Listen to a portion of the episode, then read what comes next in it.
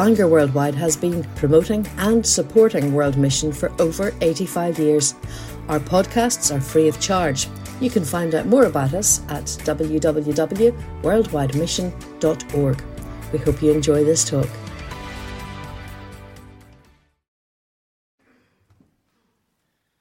Thank you, Victor. Well, it's a real privilege to be here uh, this evening at the Bangor Worldwide Convention. Let me give my thanks to the convention committee. And it's been a real joy the last two nights to hear what God is doing around the world as the Lord Jesus continues to build his church. The psalmist said, Not to us, O Lord, not to us, but to your name be all the glory. And so it's all of God, isn't it, from beginning to end, and we give him all the thanks and praise. Um, let me introduce my, my, myself and my family briefly. Um, I'm from Dublin, in case you haven't guessed that by my accent. Um, and uh, I've noticed there's one small little tricolour here, actually, just around the side of the pulpit. Um, that's, that's probably the best you could hope for in Bangor. Um, uh, so uh, here we are. Now, I'm not sure, PowerPoint. Yeah, okay, it'll come. Um, my wife Karen is from East Belfast, so I'm not all bad. Um, and when I started in Baptist Missions first, people would ask me, What part of East Belfast did your wife come from? Uh, or what school did she go to? Because her name is Karen. Um, that didn't quite give it away. But we signed our own Anglo Irish agreement in 1992. Uh, there wasn't so, so much could fall about that as there was about another one. And we have four children uh, ranging in age from 22 down to 11. Um, if the photograph of my son was coming up, but and obviously we're not getting the PowerPoint. But my uh, third child, who's 17, is actually the tallest in the family. Um, I don't know whether he had too much Miracle-Gro or something. There he is. Um, he's getting his GCSE results on Thursday. Uh, three years ago, we sensed God's call into this role uh, to take on uh, the task of serving Baptist missions as the missions director. And, you know, in God's grace and goodness, I'm still here, um, but only by His grace and goodness. Um, Baptist Missions, we are the missionary department, if you like, of the Association of Baptist Churches in Ireland. Uh, and we're seeking to proclaim Christ and plant churches. That's what we're about, making Jesus Christ known, his life, his death, his resurrection, his coming again, and his ability to save men and women from every kindred and tribe and tongue and nation. But we're a relatively small mission. At this present time, the churches in our association have us focused in the lands of France, here in Ireland, north and south, uh, Peru, and in Spain. Now, our focus is on Europe tonight, uh, and in a few moments, I'll have the joy of introducing you to Andrew Elliott, who's one of our serving missionaries in Spain. But I'm going to take a, just a moment or two uh, to take you to a former European colony, uh, the land of Peru. And as Victor mentioned, we're celebrating 90 years uh, of Baptist missions work in Peru uh, this year. And we have a little gift to give all you this evening. Now, it's not often that missionary societies give you something. We're generally asking for something, aren't we? But this evening, if you haven't seen a copy or have a copy of this Peru 90 booklet, it's not seeking to extol uh, Irish Baptists and what they did in Peru. Ultimately, it's seeking to give glory to God for what God has done down through those 90 years. So, if you'd like to take one then, there will be some people in red t shirts who'll be handing them out in the foyer as you leave uh, please don't go home without one this evening. And we are thanking God for those 90 years of His faithfulness uh, to us in the land of Peru. And tonight, although I'm not sure where he is in the audience, we have the very Reverend Trevor Morrow speaking at our convention. We have the very tanned Trevor Morrow, uh, I think he's here, uh, who's home on extended furlough uh, because Christine, his wife, has not been too well, and you can keep uh, Trevor's wife, Christine, please, in your prayers. She's a number of tests and things to go through over the next number of months. Um, but Trevor is here this evening, as far as I know, and he'll be on our stand uh, after uh, our meeting this evening. Um, so please do take one of those booklets on your way out. We're thrilled that we have a number of Peruvian nationals serving with us now in the land of Peru, as well as our missionary couples from Ireland. And uh, God is continuing to bless and to build his church uh, in that land. Um, do please keep Trevor and Christine in your prayers. Uh, well, the land of Spain that's been in the news so much uh, in recent days, and uh, we have two couples in the land of Spain serving uh, with the Federation of Independent Evangelical Churches in Spain. They're seconded uh, to them. Uh, one of our couples is Andrew and Ruth Reed. Andrew is the principal of a school of theology by distance learning uh, based in Barcelona. And thankfully, they were away on holidays just when that recent atrocity took place. Um, and uh, they weren't involved at all. But do pray for them, as now I'm sure there'll be opportunities to witness to friends and neighbours and people in light of those atrocities that have taken place uh, in Barcelona. One of the things that Ruth Reed does in uh, Barcelona is run a, a club called Casal Kids. And most of the children who attend that club are coming from a Moroccan background. So you know what kind of religious background they're coming from. And not so long ago, a lady walked into their church during the prayer meeting. And this is what she said She said, I've stopped being a Muslim. I know you people have a book that's different to ours. Is there anybody here who would be willing to explain what's contained in your book? And obviously, it wasn't too difficult to find that. But that doesn't happen all the time. But that happened in a real answer to prayer. And God is building his church. The Lord Jesus breaking into people's lives, and he is building his church. It gives me great pleasure this evening, though, to introduce you to Andrew Elliott. Many of you know Andrew. His wife Rosalia is here this evening as well. Uh, they served with, op- uh, with OM Operation Matrimony uh, in Spain and North Africa in years gone by. And I'm just going to ask Andrew a couple of questions to find a little bit more about him and what life is like in Algeciras where they serve. Well, Andrew, first of all, uh, thank you so much for coming to the convention this evening. Um, tell us why are you here in Northern Ireland? Well, I'm here. Uh, four days ago, I was on holiday in France, sunning myself beside a nice uh, beach uh, and a lake, and I get a WhatsApp from Mervyn, and he says, Andrew, it's not fair that you're over there suffering under that heat. Come back and share a Northern Ireland summer with us. So I jumped in my car, drove back home, got a plane, arrived last night, and here we are. Right. That's not, not all false. Uh, we were planning to be over here, and uh, we actually came over uh, this weekend with my family. My uh, elder daughter will be starting uh, to study A levels uh, from next week in Dungannon. Rebecca has had her struggles, had her ups and downs over the past three or four years. Uh, eventually went to a British school to do IGCSE, so she's already got her results. Uh, thankfully, passed everything, and she's coming over uh, to study. So it's a new phase for us as a family, lots of changes. Um, and it's perhaps just a reminder. I, I, often, in, particularly in recent years, through all we've gone through, as we've gone around uh, Baptist churches here in Ireland, I always remind people when you pray for missions work, pray for families. It's, it's not always easy. Um, and there's many blessings, I believe, for missionary children. Uh, but there are struggles as well, and we've experienced that with Rebecca. Uh, but praise God, we can testify to his faithfulness every step of the way. So we're really coming over just to get her settled here. Okay. And Andrew, there can be family pressures of different kinds for missionaries. We mentioned Rosalia from Brazil. Um, she was back in Rio in June visiting her elderly father. And tell me a little bit about that and the pressure of, of caring, if you like, for a dad, but from a distance. Yeah, well, we've probably had the recent years from both sides with elderly parents. Uh, particularly Rosalia, uh, she comes from uh, uh really a small town in the in, more interior of the state of Rio de Janeiro. Most of you will know the city. She comes from a fairly small place, and uh, for her dad, he's now elderly. Um, there are not the resources that we have uh, in Britain. Uh, we sometimes forget how blessed we are in this country. And if you have a habit of complaining about the National Health Service, I'm sure there's always areas that can improve. Be grateful that we have one. And so Rosalia's had the challenge, particularly of her dad not getting that help and how to help from a distance. So she went over just for a few weeks to be with him. Uh, she has one of Rosalia's aunts is helping to look after him. Uh, and yeah, so that's a challenge as well.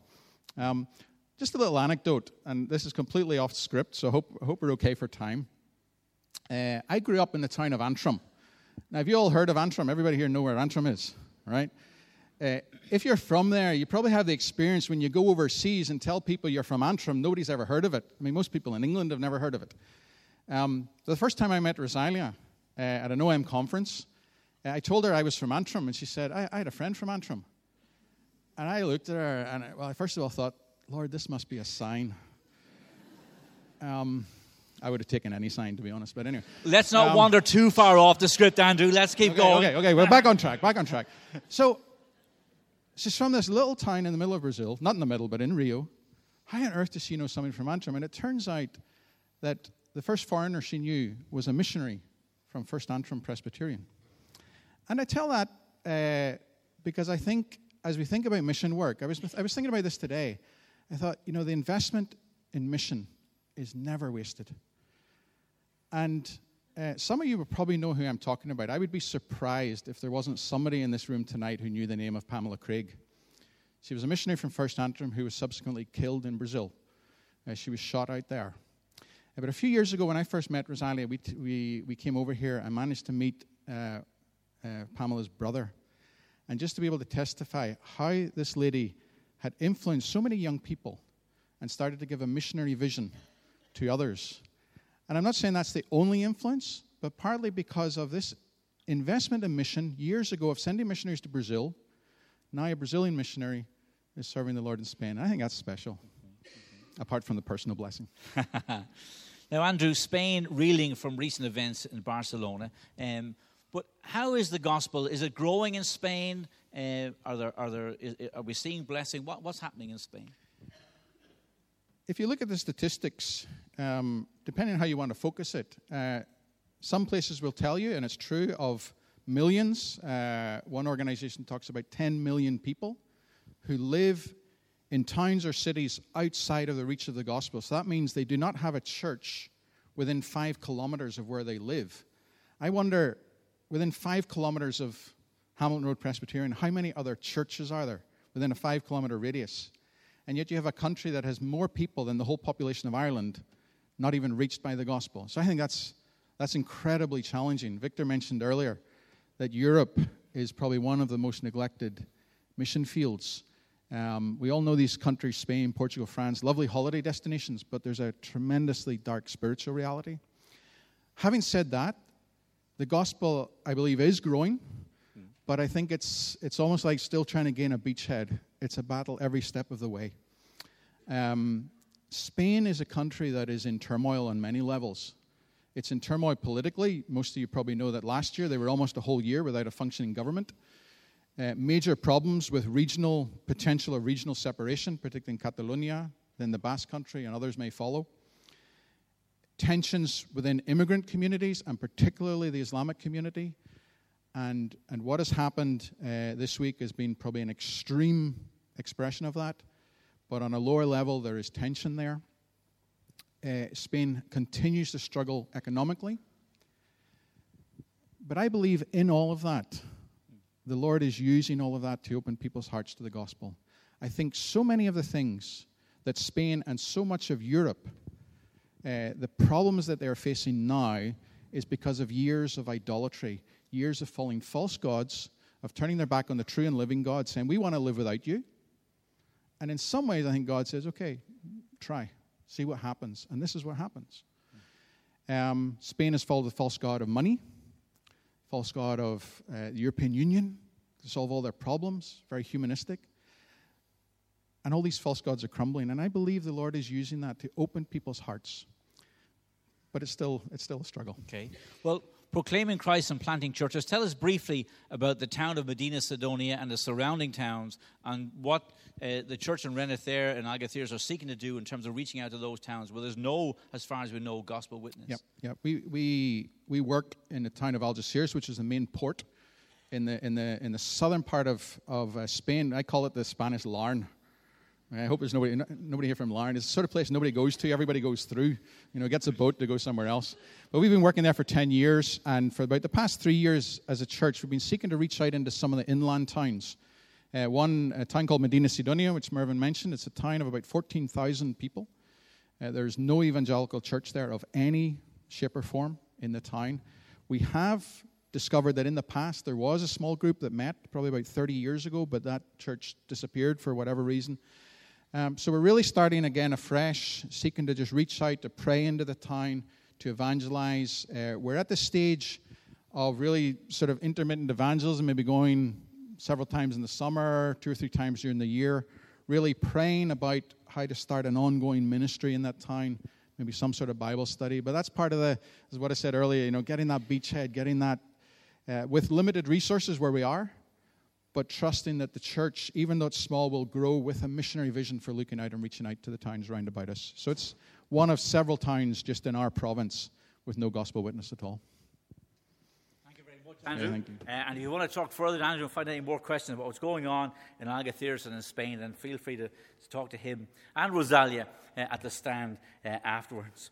Um, 10 million people outside the reach of the gospel who've probably never heard of the Lord Jesus. I wonder, are there young people here today studying Spanish? Uh, it seems to be becoming a, a, more popular subject in school. And uh, maybe God will call you to come and help us to reach that great land of Spain and bring the gospel to people who've maybe never heard it once in their lives. We were thrilled in this past year as well to have a young lady called Hannah Maiden, the daughter of one of our missionary couples in the Republic, um, serve the Lord for about a nine month period in Spain alongside Andrew and Rosalia. And we hope that in future years we see more younger people going out on those short term teams uh, to serve the Lord uh, with the gospel. But let me take you to France for a moment or two this evening as well. And our link with France is a mission. We don't have any missionaries in France at this moment in time, but our link with France is through Philip and Rachel Moore, uh, who serve the Lord in Paris. Philip is the European director with Acts 29, but he's also involved in planting churches in the Paris area. Uh, they're members in Hamilton Road Baptist Church, and so we've linked in with them to keep a link in France when our last remaining missionaries came home a number of years ago. But let me give you a little bit of insight into what it's like uh, being a missionary wife. You see, you've probably, a lot of you have heard of Philip Moore, you've heard of Acts 29, and Philip goes all over Europe seeking to encourage church planting. But the first time I visited Philip and Rachel in their home in Paris, it was a number of months after Rachel had had a miscarriage, or sorry, had given birth to a stillborn baby. And in the course of that conversation, I said to Rachel, Rachel, have you got a friend, your own gender, who you could talk to about what you've been through? And this is what Rachel said to me. Rachel said, Mervyn, I thought I had a friend, but I don't. And loneliness was one of the things that came out in that conversation. A year, or less than a year or so later, the Moores joined our Europe retreat with our two Spanish families.